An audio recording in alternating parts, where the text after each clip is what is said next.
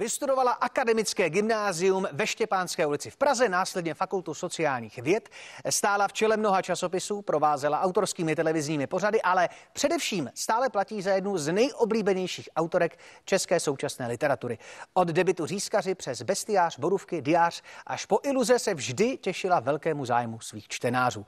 Zapojuje se i mnoho, mnohých charitativních projektů a mnoha díla se dočkala i z filmování. Jsem rád, že si na nás dnes udělala čas Bára Nesvadbová, které přeji dobré ráno. Hezké dopoledne, Libore. Dobrý den. Už, už dopoledne? Asi jo vlastně, no, já tak přemýšlím. No, co? Je, je. Já, od kdy začíná dopoledne? Od deseti, no tak možná ráno. Já ještě. si tak říkám, že ještě pořád je ráno, vzhledem k tomu, že eh, země je v takovém polouzavření, tak si myslím, že spousta lidí teď vstává. Ale to je celkem jedno, jsem rád, ať už se vidíme ráno, dopoledne, odpoledne nebo večer. Jak podstatný je pro vás fakt, že je dneska Mezinárodní den žen? Takřka vůbec.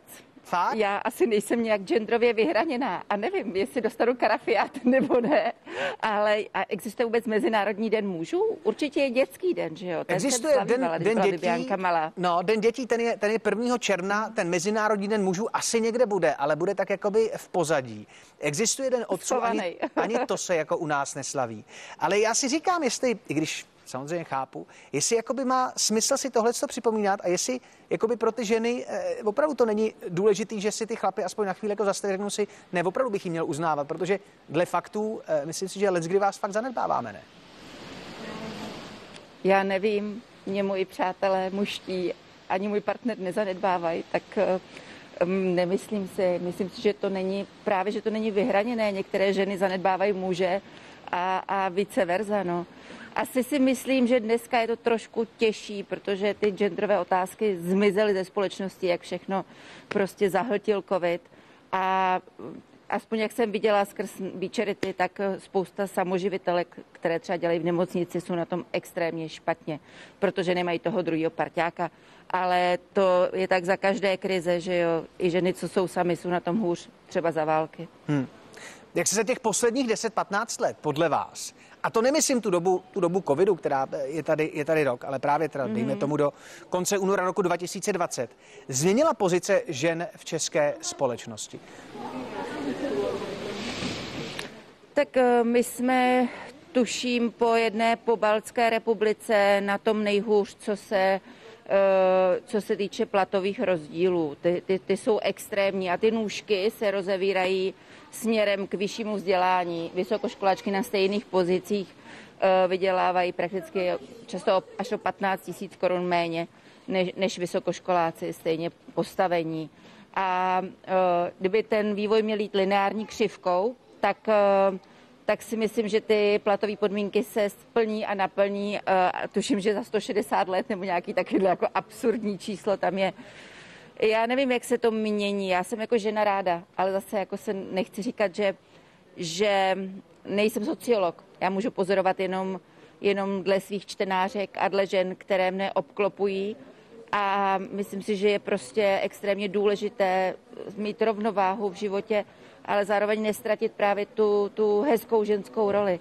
Já si myslím, že zase ta, ta ek, extrémní feminizace a takové to, že na některá místa přicházejí právě ženy, protože to jsou ženy, což spousta mezinárodních firm dnes eh, má ve svém motu, že na vyšší management, střední vyšší management musí vzít ženskou.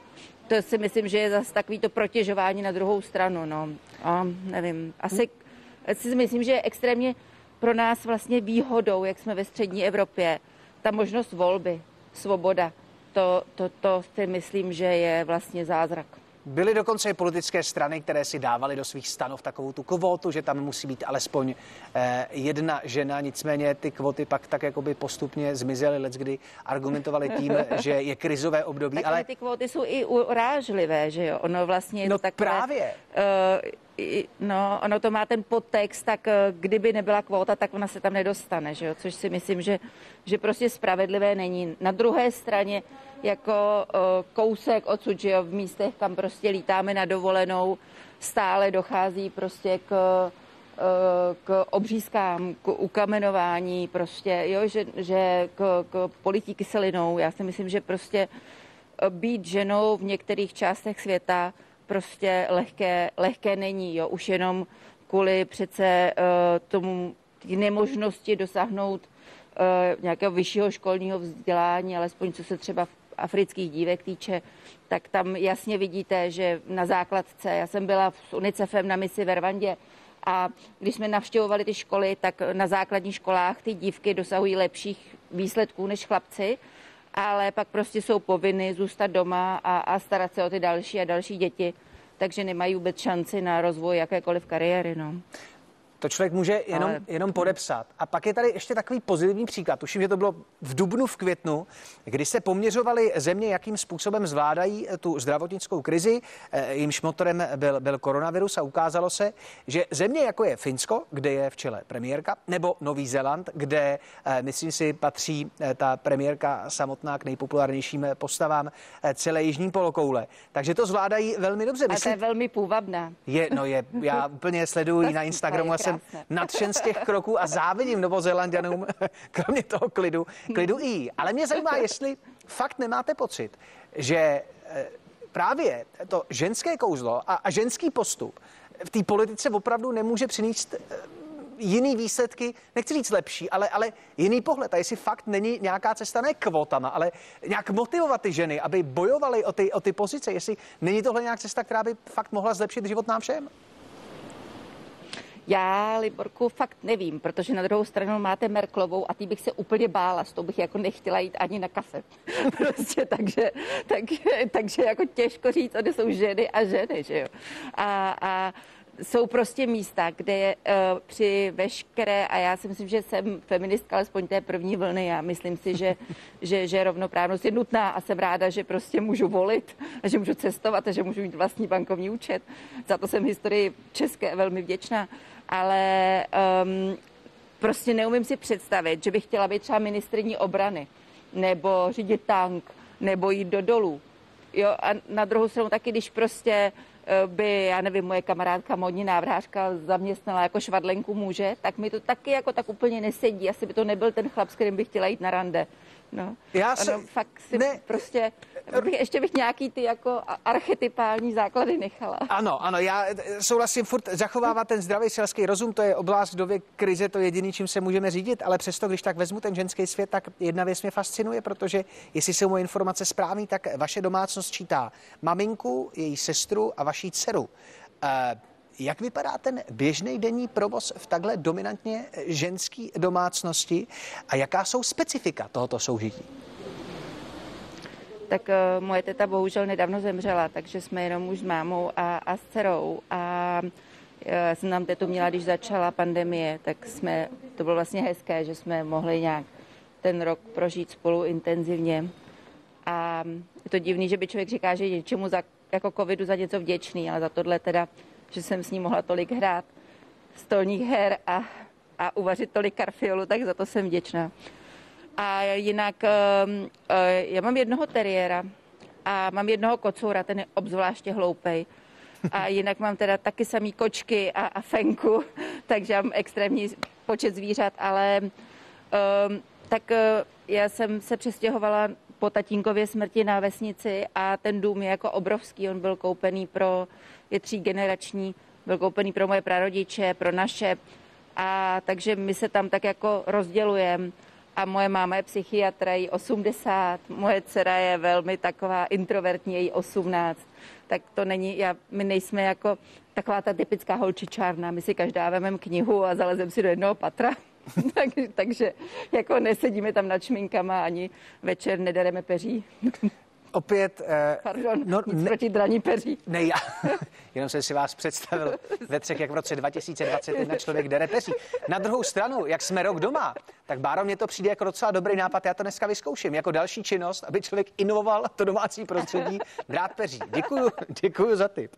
Eh, já jsem zmínil v tom úvodu, že se, jste součástí, iniciátorkou a, a hlavou mnoha těch charitativních projektů, zejména pod lavičkou Be Charity. Jak se daří být charity právě ve stínu toho koronaviru, kdy všichni řeší koronavirus? Mám pocit, že i mnohé firmy trošku ustupují z toho CSR a říkají, teď musíme řešit koronavirus. Tak jak těžký je prosazovat právě myšlenku být charity? Je to uh, ne, je vlastně zázračné, jo. jak kolem nás, bohužel třeba v mé blízkosti spoustu mých přátel přichází o práci a knihkupectví jsou zavřená, divadla taky, filmy se málo točí a tak dále. A, a já mám hodně kamarádů mezi třeba restauratérama, tak ty už jsou reálně prostě na oběšení, že jo. A, ale um, my, jak jsme dobrovolnický fond a spousta těch našich pravidelných donátorů nás extrémně dobře zná, tak uh, se k nám přidávají noví a noví lidé. Jo. A, a vlastně se stále držíme tak, že můžeme podporovat těch 64 dětí. Tak uh, myslím si, že některé akce se dělat nemohou, jako ty naše gala večeře a hadrárny na Žofíně a tak. A to je jasný, ale na druhé straně je spousta uh, projektů, které se dělat dají. My teďka děláme třeba s Lenkou Vacvalovou srdce ze zlata, že budeme pochodovat po, po chatách a chalupách horských a, a bude se sbírat srdíčko. Takže prostě vymýšlíme no, nové a nové projekty a, a myslím si, že lidé stále jsou, uh, Češi jsou velmi štědří.